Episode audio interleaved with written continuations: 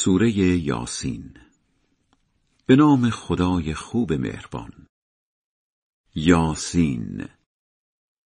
به قرآن حکمت آموز قسم که تو جزو پیامبرانی و در راه درستی هستی.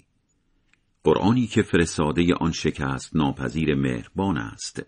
تا مردمی را هشدار بدهی که پدرانشان پیامبری بعد از عیسی به خود ندیده بودند و خودشان در قفلت به سر می‌برند. وعده عذاب بر بیشترشان می شده و آنها دیگر ایمان نمی آورند.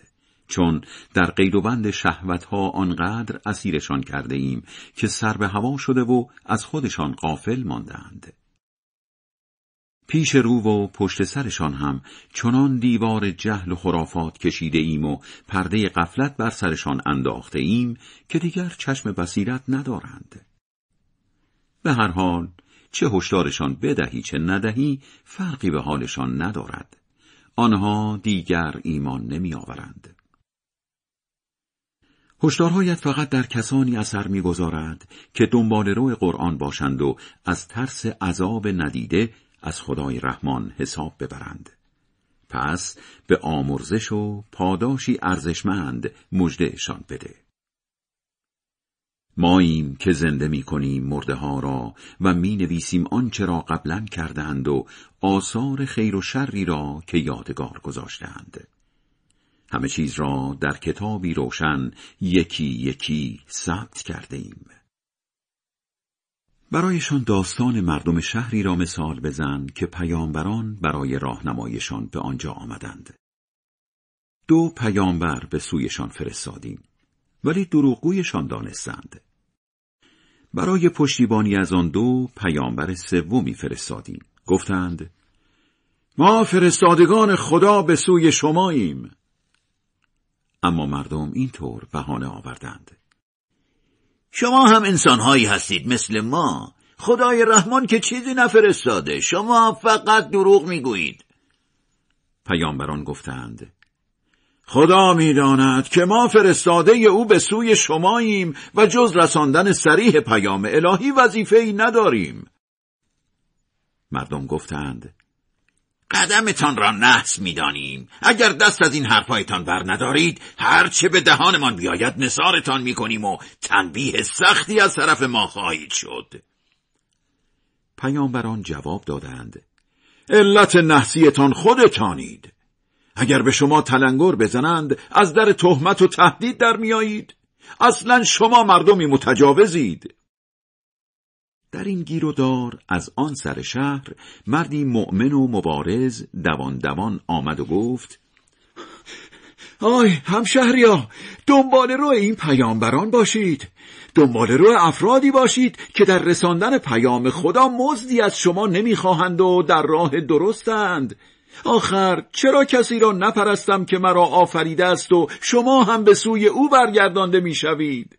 آن وقت بیایم به جای خدا معبودهایی را بپرستم که اگر خدای رحمان بخواهد ضرری به من بزند نه پادرمیانیشان به دردم می‌خورد و نه از محلک نجاتم می‌دهند. در آن صورت من غرق گمراهی هستم. بنابراین رسما اعلام می‌کنم که من به خدا ایمان آوردم. شما پیامبران شاهد باشید. آخرش شهیدش کردند.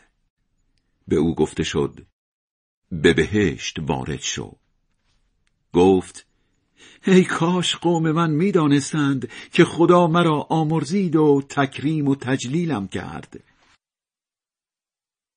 بعد از شهادتش برای نابودی قومش سپاه آسمانی فرو نفرستادیم. کلا برای عذاب دادن قومی لشکر فرو نفرستاده ایم بلکه عذابشان قرشی وحشتزا بود و تمام. همگی در جا خشکشان زد. افسوس بر مردم که هر پیامبری برای راهنماییشان آمد بدون استثناء به مسخرهش گرفتند.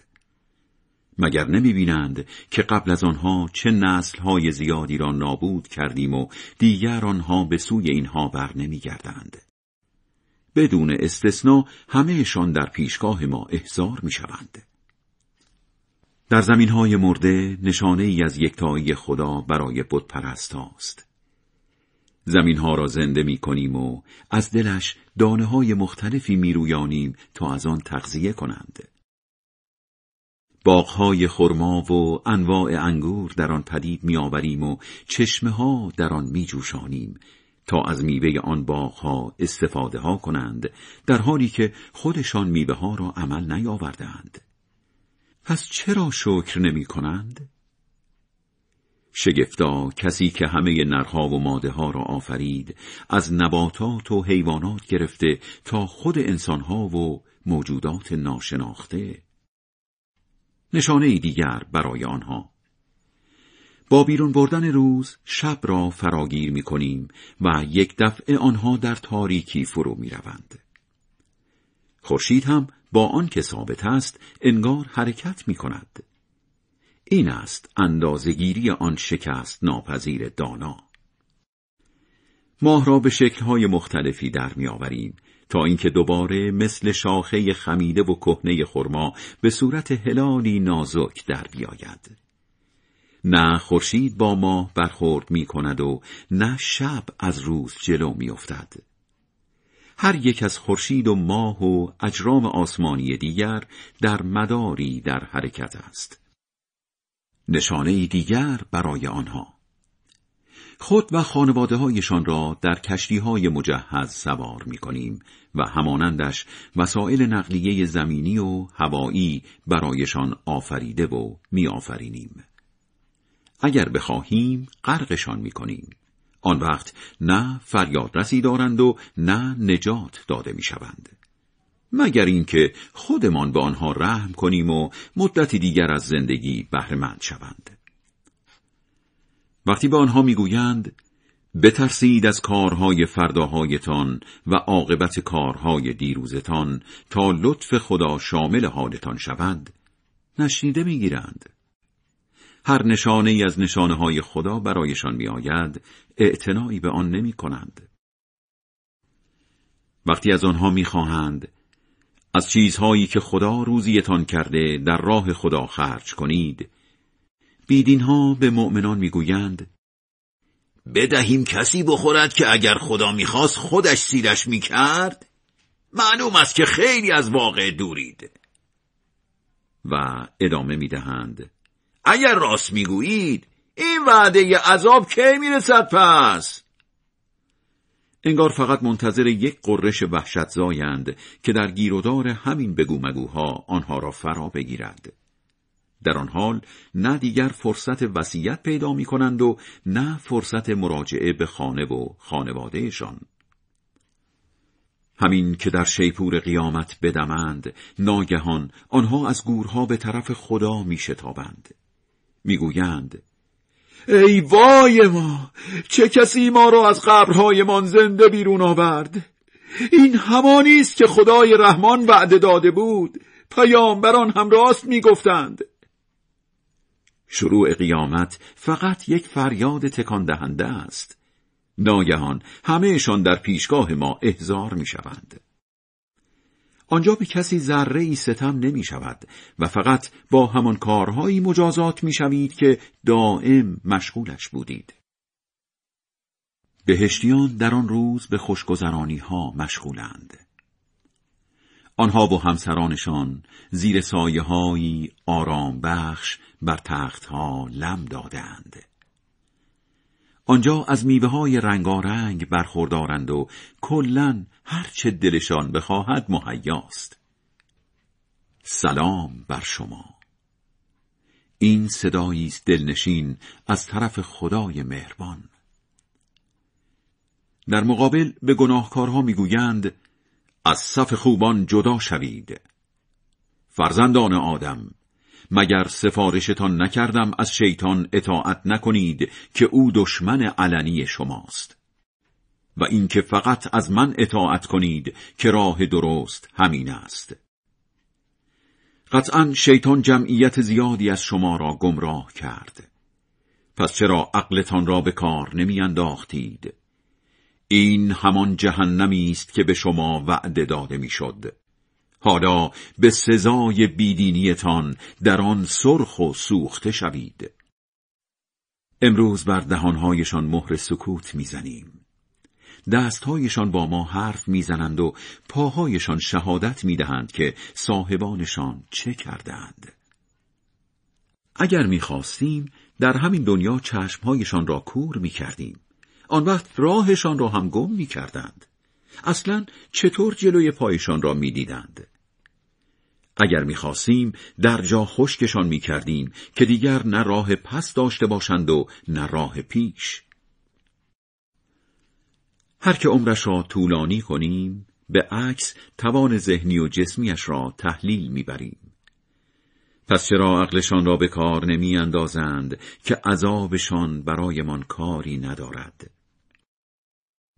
به پیامبر شعر یاد نداده ایم. اصلا شعر و شاعری در شعن او نیست.